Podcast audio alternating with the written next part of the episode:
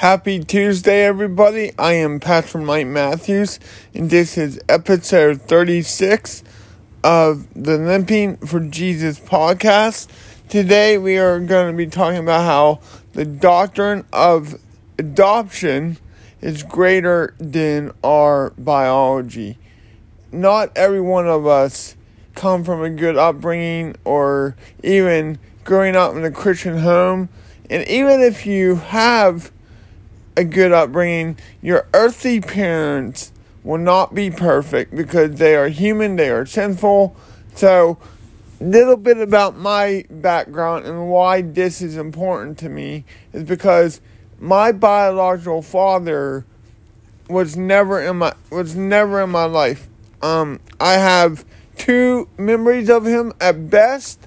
Um, one memory memory is he brought me ninja toys when I had a surgery when I was a kid uh, for my cerebral palsy, and the other memory is he showed up at my eighth or ninth birthday party with his motorcycle on the back of a truck to let me sit on it for pictures. That's weird. Uh, I, I'm like, okay, cool strange dude I don't know. But so we need to understand that our identity is in Christ, that who our true family members are in the body of Christ. Biology means nothing. What is everything is those who are redeemed by Christ, are true Christian brothers and sisters. Here's the gospel truth the people who are in your church that truly know Christ, Christians who truly know the Lord throughout the globe, they are your true family and the ones that we will spend eternity with. Biology to God means nothing. Remember, when Jesus' mother and brothers went to get him out of out of the house, they said, Jesus, your mothers and brothers are here. And Jesus used that as a teaching opportunity and said, Who are my mothers and who are my brothers? I tell you, those who do the will of my Father are my true brothers and true sisters and true mothers.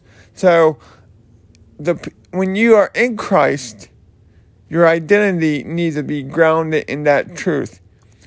Our el- elder brother, Jesus, took on flesh, became man, and died for our sins.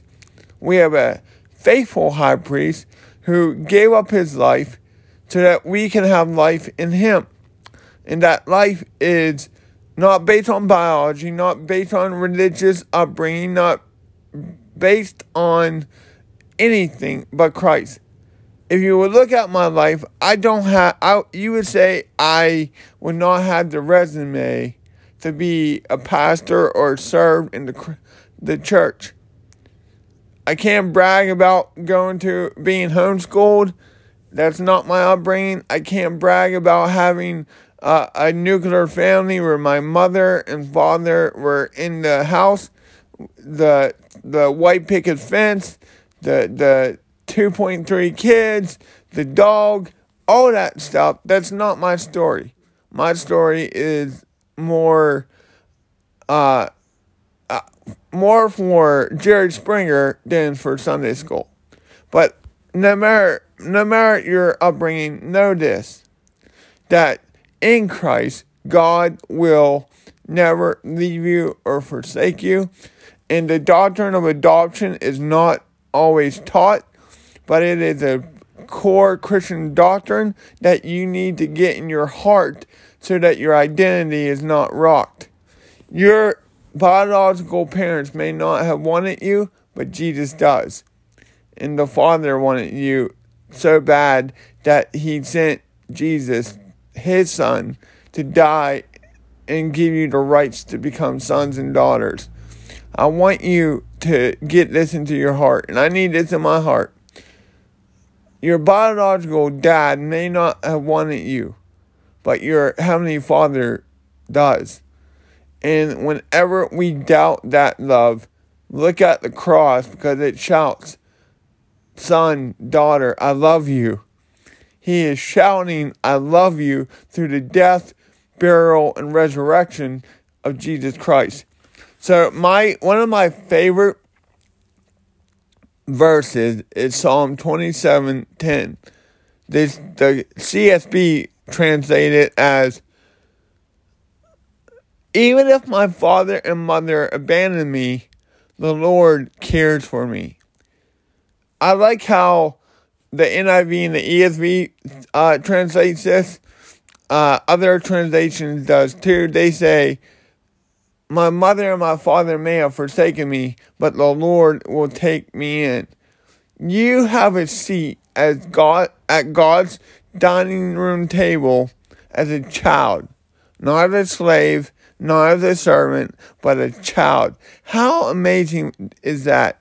That when you pull up to the, the dinner table of grace, that you are you are a member of God's forever family. That is amazing to me.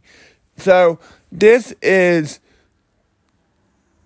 chapter 12 of the 1689 uh, Baptist Confession of Faith, God has granted that all those who are justified would receive the grace of adoption in and for sake of his only Son, Jesus Christ. By this they are counted among the children of God and enjoy the freedom and privileges of that relationship. They inherited in his name receive the spirit of adoption, have access to the throne of grace with boldness, and are enabled to cry, Abba, Father. Let's just stop there for a minute, friends. I use this illustration a lot because it just stuck with me in my early days walking with the Lord. You know, I didn't see my biological biological father's tombstone, grave, head marker until I was 30. And I cried like a baby. All these feelings that I hurt, that I felt, just came out realizing that, you know, even though I didn't have a relationship with him ever, I I I saw him a week before he passed when I was in seventh grade there was all the there was this big father wound in my life, and it led to many many years of poor choices as a teenager and as an adult. Um, even when I was a Christian, you know, when you have a, a, a father wound, the only one that can heal that father wound is Christ. He's the only one. If we don't let him heal that, wound, we will go from one poor choice after another, and we won't let him father us. So, this point here is so important. I love this. In, in the confession, they inherited his name, received the spirit of adoptions, have have access to the throne of grace with boldness, and are enabled to cry, Abba, Father. All right, before we move on from there, listen to this. You and I have bold, bold access to God the Father through what Jesus did. Here's the illustration I want to mention. JFK, when he was president, he being the Oval Office talking to reporters and senators and and representatives, and he'd be sitting there, and they they would stand up when he would get up. They they would sit down out out of respect. They they were respecting him as the leader of the free world. But listen to what happens.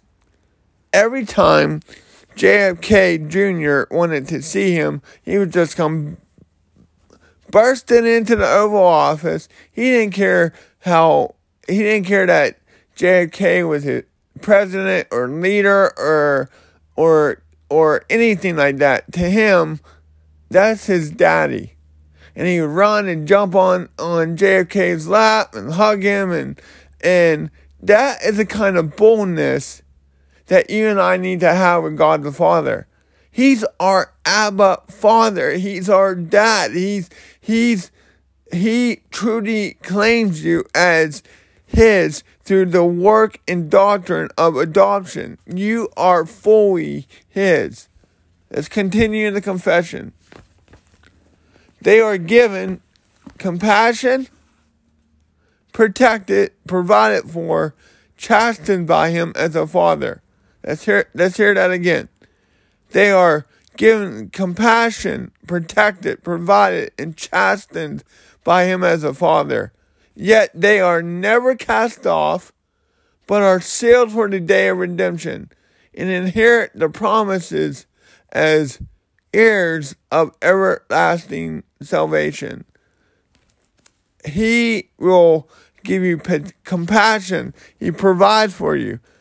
God is providing for me right now as people who follow my ministry, they know I am going through a divorce. They know that I lost my first pastorate. There is a lot of hurt in my in my life right now but also God is lovingly giving me compassion. He's teaching me about my own weakness and sin in areas where I need to grow, but He is chastising me and sanctifying me as a child, not an enemy. My Father cares too much about me to leave me where I'm at in my walk with Him. So you too and, and I need to realize that we are truly adopted by, by God through the saving work of Christ and that He is our Father. God has provided a great job for me as a disability rights advocate at what's known as the Center for Independent Living, and He is providing for me so I can provide for my own son that is amazing that I I lost my pastor and as a man with cerebral palsy to bounce back so quick and find a good job like this, this is just more proof that God cares about us.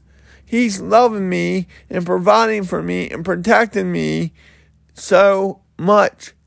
I drive about an hour and 12 minutes one way um, to work every day. God has continued to protect me and get me there safely with travel mercies.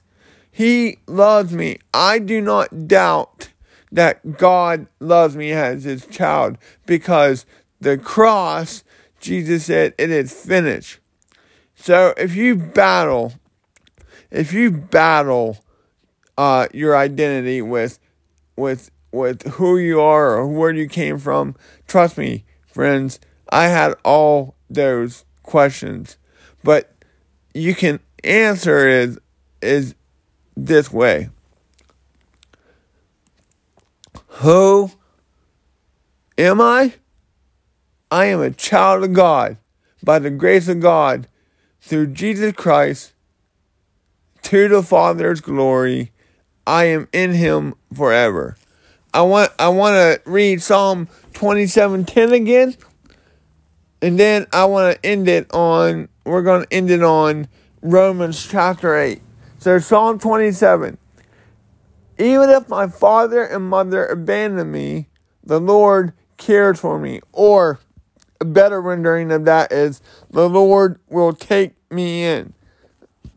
So highlight that in your Bible, Psalm 27:10. And then we are we are going to end today's episode on this topical Tuesday on Romans chapter 8. All right, Romans chapter 8. Here we go. Chapter 8 and we are going to be in I'm going to go with verse 14 and then we're going to go to uh, 17.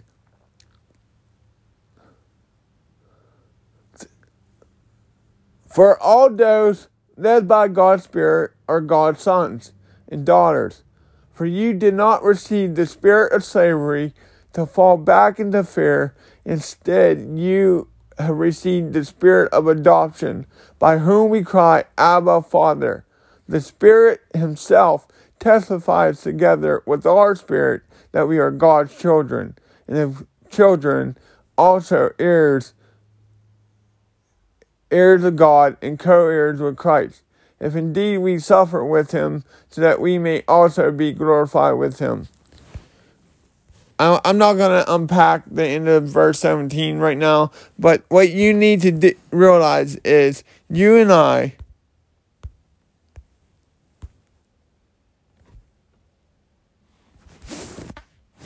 You and I are children of God because of Christ. You and I are truly and fully adopted we are not loved one day and rejected the other. You could have the picture perfect father in this life, and yet he's going to let you down because humans will let us down. Your spouse will let you down. Your brother and sister will let you down. But, saints, the Father will never fail you. He hasn't failed you yet. So if you're someone like me who has battled identity issues and asked, Who am I? I don't know where I come from. Know this the doctrine of adoption is greater than our biology. God loves you. I love you guys. I, I want you to know the love of Christ so bad.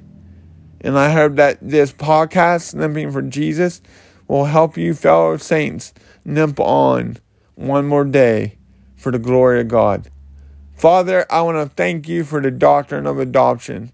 I want to thank you that in Christ we are your children, that this prayer is an example of that I can come to you as my father that you know me as your son. I am Michael to you. You know my name. You know me. You know my good, my bad, my ugly, and I and you still claim me in Christ.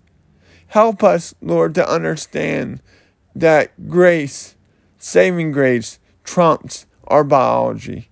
In your awesome name I pray. Amen.